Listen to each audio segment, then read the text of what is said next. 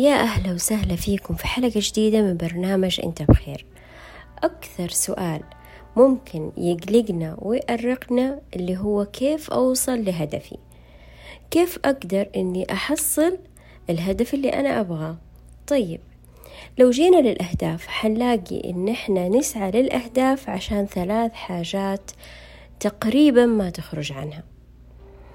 اللي هي النجاح والسعادة والحرية. طيب كيف نفهم إنه هدفنا مرتبط بأي غاية من هذه الغايات أو من هذه الأشياء اللي أنا أبحث عنها؟ إن كان النجاح وإن كان السعادة وإن كان الحرية. حنقول مثلا واحدة هدفها إنها تتزوج.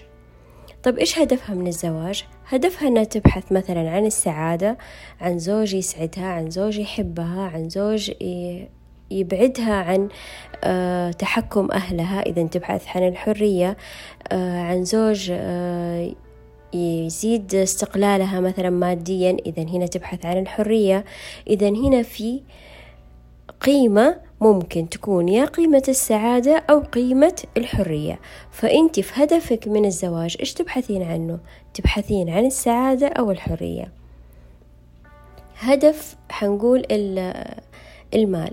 نلاحظ أن أشخاص يكونون معهم مليارات ولسه يبحثون عن المال أكثر ولسه يشتر يعني يشتركون في صفقات ممكن تدر عليهم أرباح أكثر. وهم مو محتاجين وعندهم المال اللي ممكن يعيشهم لحد سنوات وسنوات وممكن يعيش حتى الأجيالهم اللي وراهم. لكن هو يبحث عن المال هو مرتبط عنده قيمة ثانية اللي هي قيمة النجاح. فهو يبحث عن المال عشان يدور حاجة يرضي فيها داخله اللي هي النجاح. إذا هنا البحث كان مرتبط بقيمة النجاح. طيب أغلب النساء تبحث عن المال للحصول على قيمة الحرية. كيف تحصل على قيمة الحرية؟ من قيمة من الحصول على هدف المال.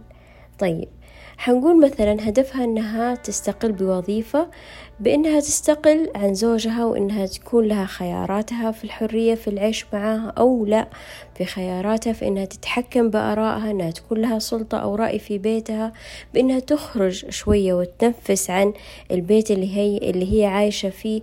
فهذه الأفكار كلها هي اللي كانت ورا هدفها إنها تبحث عن الحرية.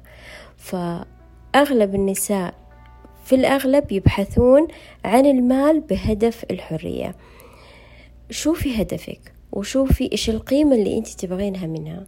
النجاح السعادة أو الحرية. حتلاقين إن هدفك قريب من هذه الأشياء قريب من حاجة من هذه الأشياء.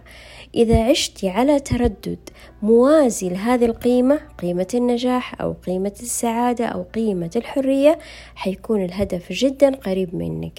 إحنا نحصل على الهدف لما نكون إحنا في تردد موازي له أو مساوي له. حاولي إنك تكشفين إيش اللي هو القيمة اللي أنت تبغينها من وراء الهدف وحيكون هدفك سهل بإذن الله.